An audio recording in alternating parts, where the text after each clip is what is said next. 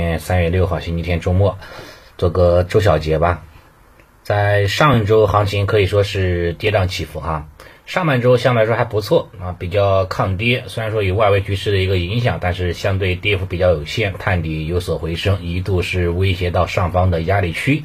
但下半呢，整体来说就非常的拉胯了，啊，都出现了调整的跟随的这种补跌态势，尤其是深成指还创了一个阶段性的小新低。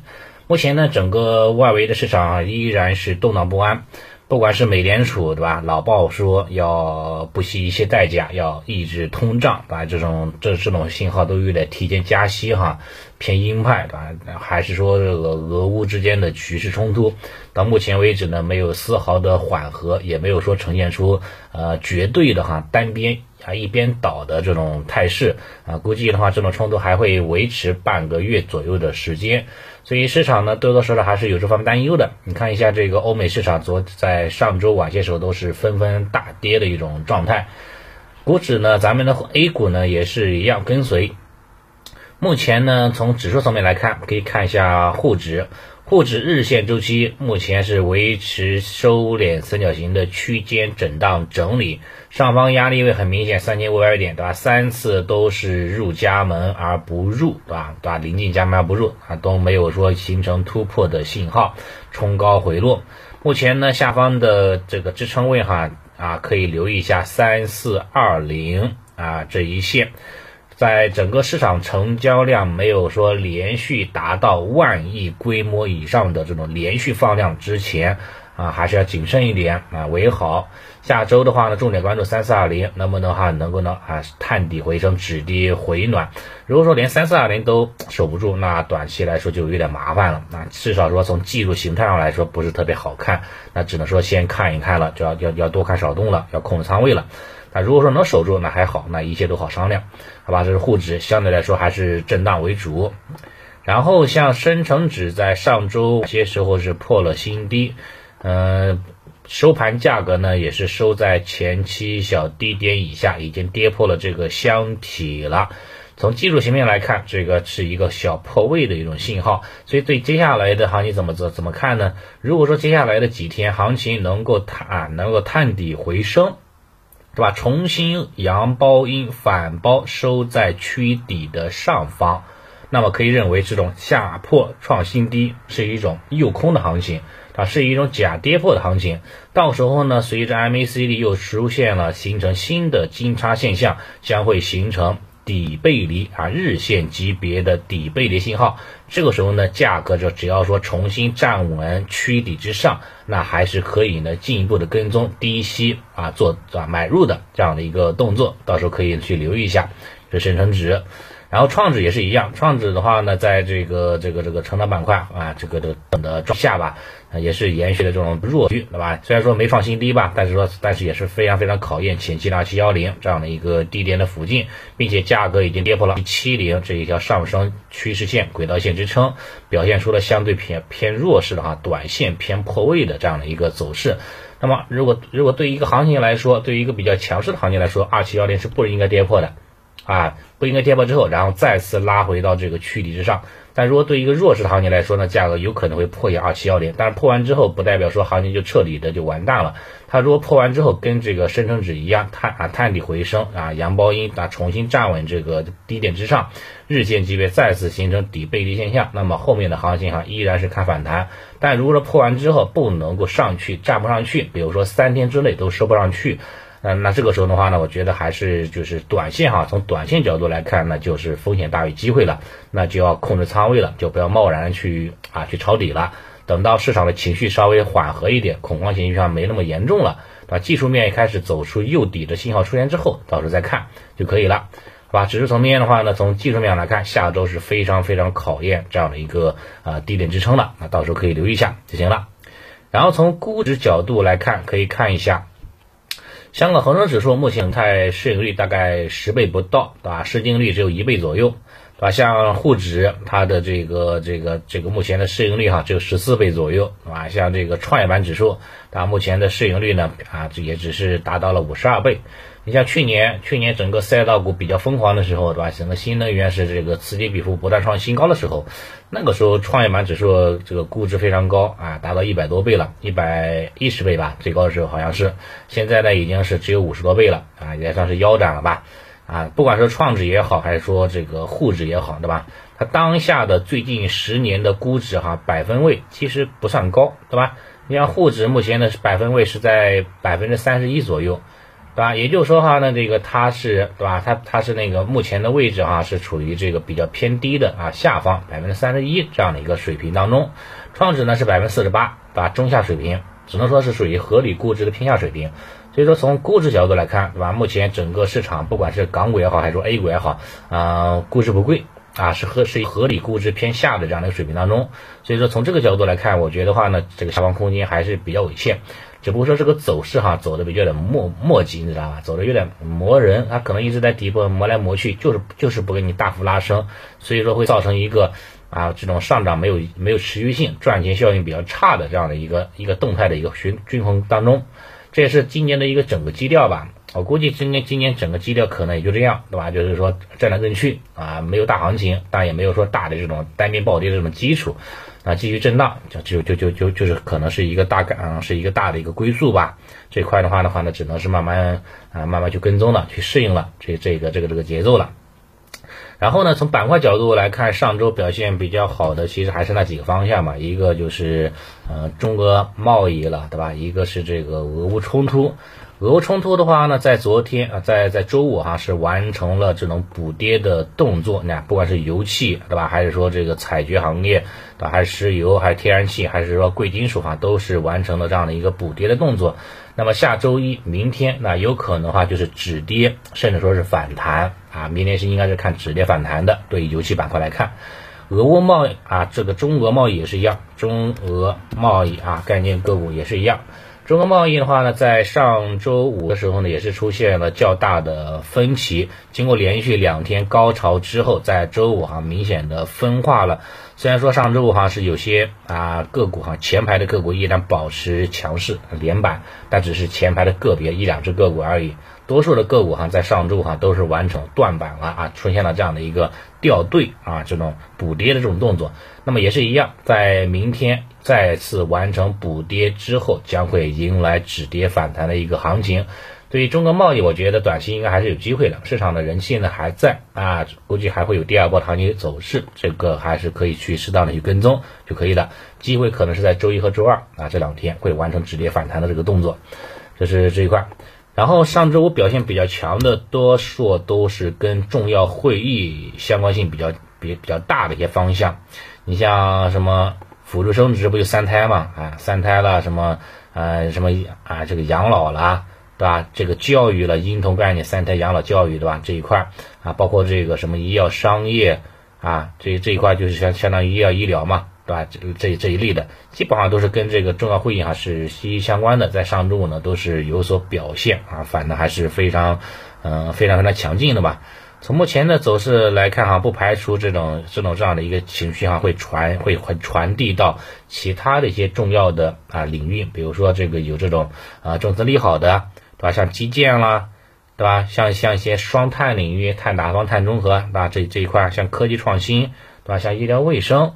所以这在这一块也有可能话会会此起彼伏的一个一个一个轮番炒作的一个过程，因为当下还是处于这种重要会议的开会时间，对吧？从上周五开始一直到下周五结束，到一星期左右的时间，那它它还会有这种只要有星星之火啊，还会有这种点燃的态势。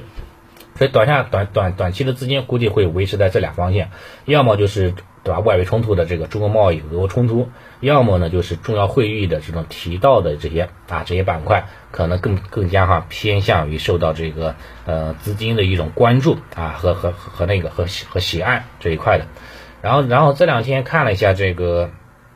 上面的这个这个这个会议内容，对吧？感觉还是不错的啊，至少是有点小超预期吧，有这种感觉，是吧？像之前大家预测啊，很多机构预测哈，说是今年 GDP 目标是百分之五到百分之五点五，但是这次的话呢，我们定的目标是多少？上限百分之五点五，对吧？格局一下打开了，对吧？百分之五点五，对吧？你像去年下半年多多那个。下半年的话呢，对吧？咱们的经济增长幅度多多那个多多疲软，三季度只有百分之四点九，对吧？四季度哈只有百分之四，对吧？在这种惯性之下，居然还能够定调今年目标百分之五点五，这说明哈咱们是对大家有有相当大的信心的，因为咱们对吧？你也知道的，偏向于保守。定目标哈不会不会那么那么那么激进的啊，如果没有没有说八成九成的把握，不会定出这样的目标的。但但是既然定了，那大概率哈都是要完成的。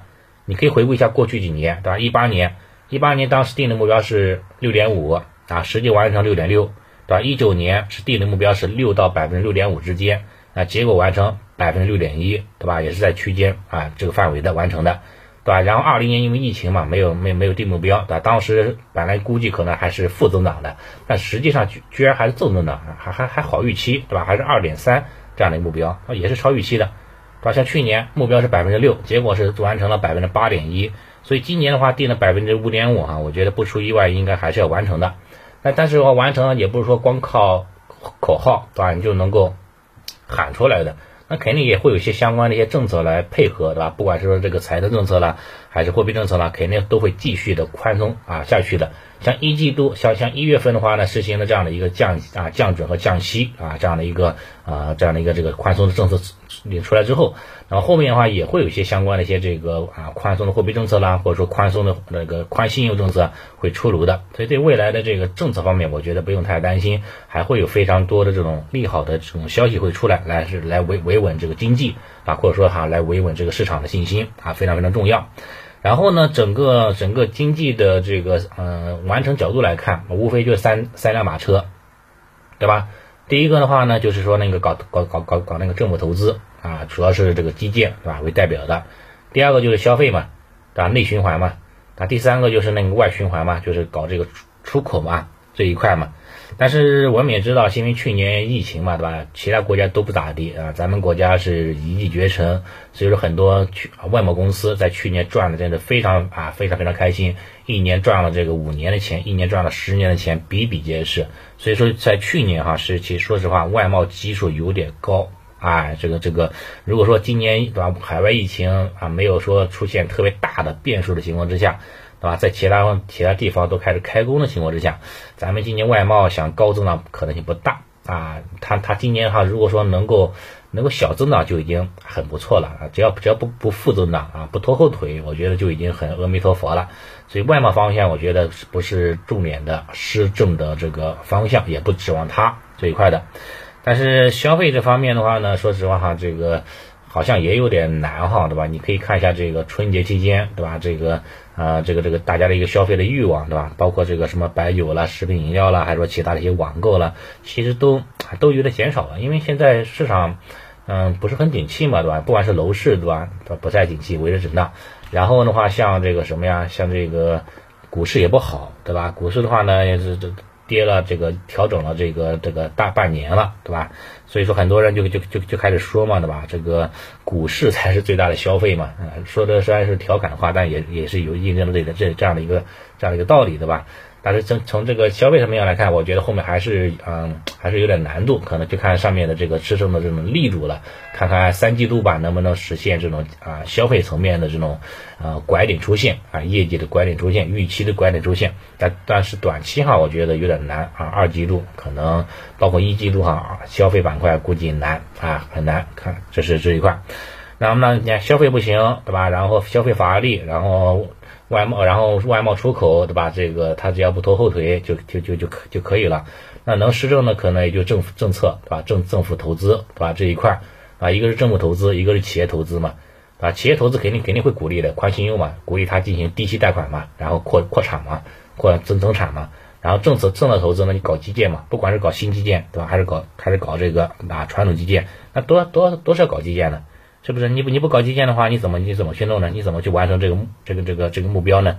是吧？你肯定要完成呀。所以我觉得话呢，这个基建哈，这个这个这个大这个大基建方向哈，我觉得后面还真的是还是有机会的。那不这也是我当下为什么一直持有的原因所在吧？这这是很很很重要一点的，对吧？你你只有靠这个哈，你才能够促进就业，然后提高 GDP 的水平，对吧？你像今年也目也也也也也提个目标了，就是今年的这个。这个什么呀？这个就业人口啊，就业人数要达到一千一百万人口，对吧？然后，然后的话呢，这个地方啊，上面对地方的转移支付增加，要大概达到这个一点五万亿啊，总规模接近十万亿，对吧？增长百分之十八，对吧？你这个你都是要需要这个投资，政府投资来来来去实现的，对吧？你不你不去实现的话，你很难去那个呃完成这样的一个相应的目标的。所以这块的话，我觉得话呢，可能后面还是啊还是会有不断的发力的过程吧，这个可以稍微留意一下。另外一个就是呃消息啊，就是关于这次的中奥会议当中也提到了，就是说要完善三孩对吧？生育政策配套措施。啊，将三岁以下的婴幼儿照护费用啊纳入到个人所得税专项扣除当中，啊，这也算是一种呃普惠普惠的一种措施吧，啊，就是对三胎来说，对吧？对这一块也算是一个利好，把进一步的减轻了这个这个的大家这个养三胎的这种呃成本，对吧？这个养育成本这一块的，啊，所以说从当下的角度来看，可能有吧，一个是基建嘛，一个就是说养老三胎，目前的话呢，还是说这个呼声比较高的。其他方向的话也也提到一点，包括这个新能源汽车下乡啊，也提到一点，但是提到之后好像是好像这个就没有更多的一个展开了，还没有形成市场的热点词汇这一块。所以当下的话呢，你注意你说是哪个能够能够啊是那个能够贯穿，这个还不好说啊。有反正就是基本上就是啊，要么就是基建传统基建啊，要么就是新基建，新基建当中的数字数字经济对吧？数字货币啊，要么就是养老三胎啊，农业这一块，要么的话呢，可能就是一些医疗。啊，医药啊，这个这个这个这个这个这个这个这这这一块吧，基本上就在这几方向去去那个去去去去那个去来回切换啊，到时候再看就可以了，好吧？反正上周的行情基本上也就这样，也期待下周行情探之后能够收回来，形成一个底背离吧，形成一个阳包阴的这种启明星、早晨之星的啊反转信号，也期待下周行情能够有所回暖。好，那今天行情就先分享到这里，谢谢大家。